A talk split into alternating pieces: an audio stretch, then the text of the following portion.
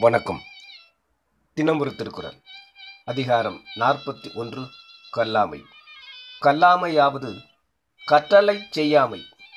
கல்வி என்ற தலைப்பில் கல்வியின் இன்றியமையாமையை கூறி கல்வியின் சிறப்பை காட்டி முடிவு பெறாமையால் எதிர்மறை முகத்தால் கல்லாமற் போனால் வரும் தீங்கு கூறி கல்வியின் சிறப்பை கூறுகிறார். இதுபோல் தொடர்ந்து வருவனவும் உள்ளன. நட்பு தீநட்பு என்பதும் இது. குரல் எண் நானூற்றி ஒன்று அரங்கின்றி வட்டாடி அற்றே நிரம்பிய நூலின்றி கோட்டிக் குழல்.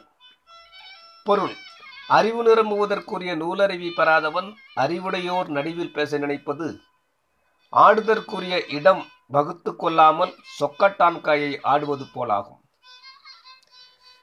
விளக்கம் பல நூல்களை படித்து நிரம்பிய கல்வி அறிவில்லாதவன் ஒரு சபையில் பேசுவது கோடுகள் இல்லாமல் தாயமாடுவதை போன்றது.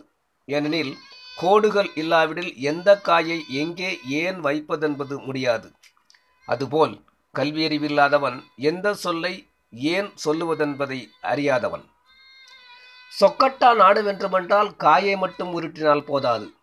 காயை வைப்பதற்கும் முன்னேறி செல்வதற்கும் வெற்றி தோல்வி காண்பதற்கும் கோடுகள் வகுத்து அரங்கம் வேண்டும்.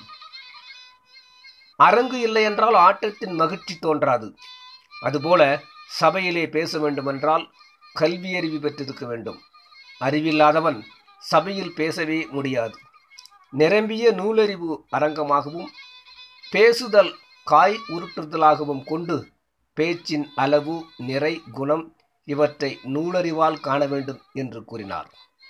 காய் உருட்டலின் வெற்றி தோல்வியை அரங்கத்தால் அறிவது போல என்ற உவமை காண்கின்றோம். நன்றி.